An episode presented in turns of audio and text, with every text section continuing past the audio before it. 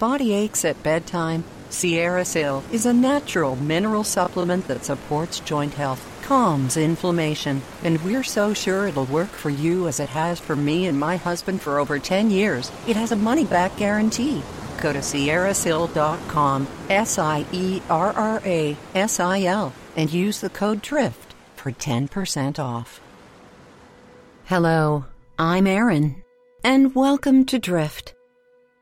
This story from the Brothers Grimm is set in Germany, and I know Drift has listeners in Germany. Danke.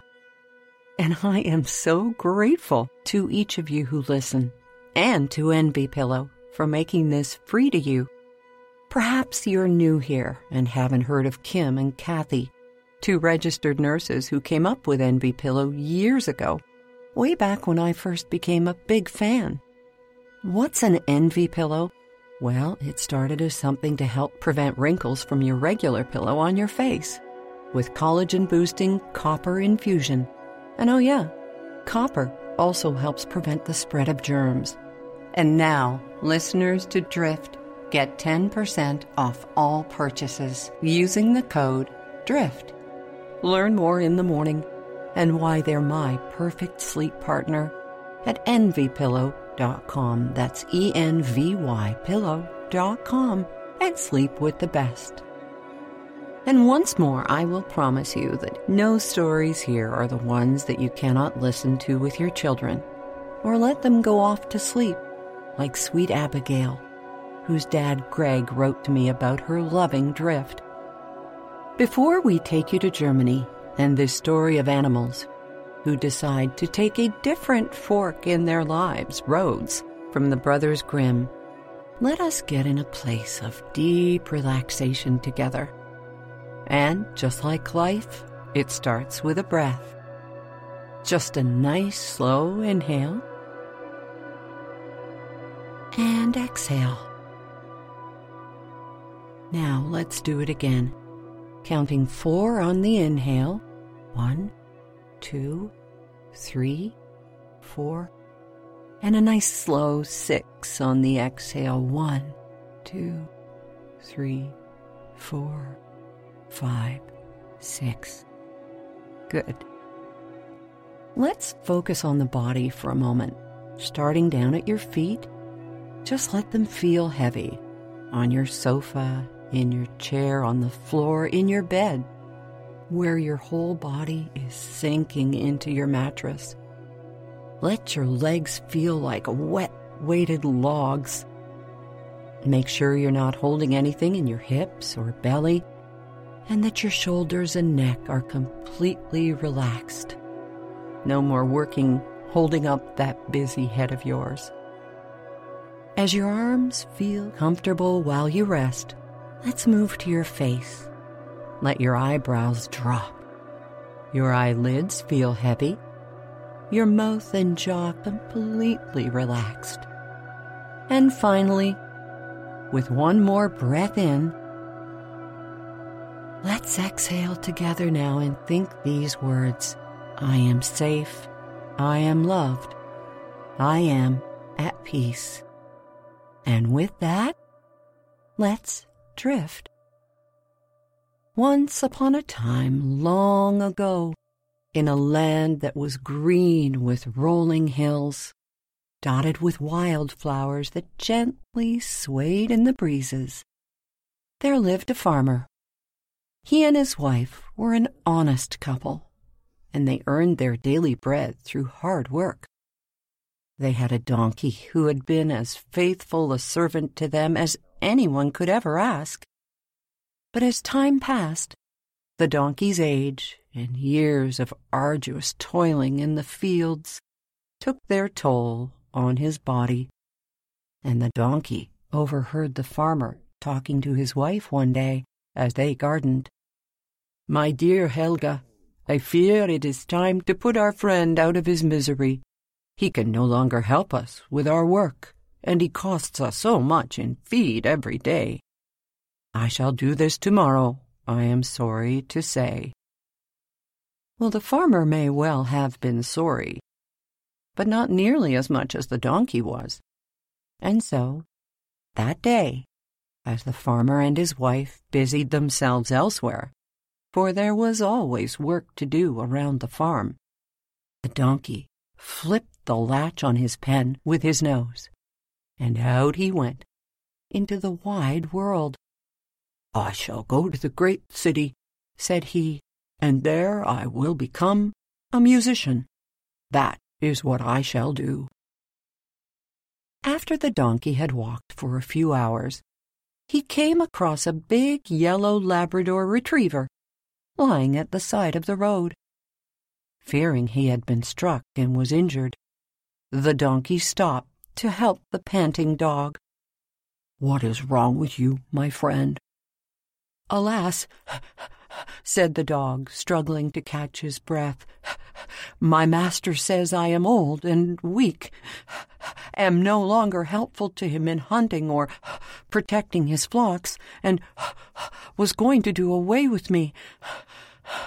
So I ran as far as these legs could take me, and now I'm just worn out. Where were you running to? Where will you go? Asked the donkey. I know not, for I have no friends in faraway farms. Well then, replied the donkey, come with me, for I am off to the great city, and you and I shall become musicians together. The dog nodded without a second thought, pulled himself up, and off the pair went down the same dusty road towards adventures that surely awaited them in the city. They had not traveled far together when they came across a cat lying right in the middle of the road. Was it injured? Had it suffered the fate that the donkey had feared had befallen the dog? No, for once again the cat was just resting, simply worn out from its travels to who knows where. My good lady, said the donkey, what ails you? You look quite out of spirits this beautiful day. How could I look any other way when my life is in such danger? Oh, and I had such a good life, too, until my people decided that since I would rather lie by a warm fire or cuddle with them instead of running about the house day and night chasing mice, I was no longer of use to them. How does that even make sense? After a life of love and service. Nonetheless, they were ready to end me. So I left. I stole away and ran and ran, and here I am. Oh, woe is me! Do not despair, my feline friend, said the dog, who was being quite uncharacteristically kind to an animal that he would usually take great joy in chasing until they were both breathless. For he understood the sadness, the exhaustion. You will come with us, and we will make a life together. We will have no worries, no worries at all. Yes, added the donkey, we are going to the great city to become musicians. I know you are a good night singer, and we need a vocalist such as yourself. The cat purred as she thought of their companionship and the adventures that awaited, and she rose up, stretched her back into an arch, and flexed her pointy long nails, and soon joined the donkey and the dog on their trek to a new life. The trio walked on, and not much time had passed when they heard from a farmyard the lusty crowing of a rooster. Soon they saw him, decked out as he was in rusts and reds, singing loudly for all to hear. Bravo, said the donkey. What a fine voice you have there, sir. Oh, well, responded the rooster. You would think so, wouldn't you? But didn't I overhear my mistress and cook this morning say they would make a broth with me for this Sunday's dinner? The ingratitude! It's all I can do to even crow today. What would you do to do? We would leave said the trio as one. In fact, added the dog, that is exactly what we are doing right now. Go on, said the rooster, his head cocked to the side as he listened intently. Well, said the cat, we are making our way to the great city. Bremen is where we will become musicians and find our fortune and live out our lives in the lap of luxury with thick cream every day. And the choicest cuts of meat, added the dog, and the sweetest of grasses to eat, with the softest straw upon which to lie, said the donkey. Won't you join us? A voice like yours should not be stilled. Why, yes, that sounds like a splendid idea, said the rooster, hopping down from his perch on the farm gate and joining the donkey, the dog, and the cat on their way to who knows where. He didn't care to know the destination. He only wanted to live to see many, many more sunrises. They could not walk much further, the quartet, for already it had been a long day filled with excitement and, yes, much emotion. So when night fell, they left the road and made their way into a forest to sleep in safety. The donkey and dog laid themselves down under a large tree, while the cat climbed up into the branches above them. The rooster, who figured that higher up he would be safer from predators and cooks, flew to the very top of that self-same tree. From there, he could see for miles around and make sure that they were all safe and the world was at peace that night. He took one last look about him before closing his eyes. And that's when he saw it. Something shimmering in the distance. Oh, oh, oh, he crowed to his new-found friends. There must be a house, and it's not so very far away, for I can see a light. The donkey sat up and said, If that's the case, let's go and find it for it shall be much more comfortable than here on the cold ground. And, chimed in the dog, I might find a nice morsel or bone to chew on. I am getting hungry. As am I, added the cat. So they gathered together, and under the faint light of a slim toenail of a moon, they walked through the forest until they came to a clearing. And there, just as friend Rooster had said. They saw a house with light shining through its window. And how they know this, I cannot say. But the four were sure that the house was inhabited by shady characters, robbers, they seemed to know. For it was said that the woods were full of them, bad men who only waited for passers-by on the road, that they might pillage and steal whatever valuables they had. The donkey, being the tallest of the bunch, walked up to a window of the house and peeked in. What do you see? asked the other three in unison. Shh, said the donkey. I see a table spread with all kinds of good things, oh, so shiny and bright, and so much food and ale to enjoy. Around the table sit the scruffiest and scariest of robbers, but they are in their cups now, and making merry at having made such a good haul with their evil doings. That sounds like a place I'd like to be, said the rooster. If only we could get in. Indeed, said the dog, there is no smaller door for me. How are we to get in, my friends? Well, the four put their furry heads together, well, feathered in the case of the rooster, and discussed different ideas. Certainly the chimney was not an option, as a fellow could singe his tail feathers quite badly, thought the rooster. No windows were ajar for a cat to pass through, and the dog and donkey might be far too large to find a way into the house on their own. What to do? At last, they came upon a plan. Ah, what brilliance can result when we all work together, they thought. And here it was. The donkey stood up on his hind legs, resting his two front hooves up against the window. Then carefully the dog got up on the donkey's back and balanced there. And then the cat, using her claws as sparingly as possible, climbed up the donkey's leg and deftly leapt upon the back of the dog. Finally, like the plastic couple on a wedding cake, the rooster flapped his wings and rose up to perch on the head of the cat.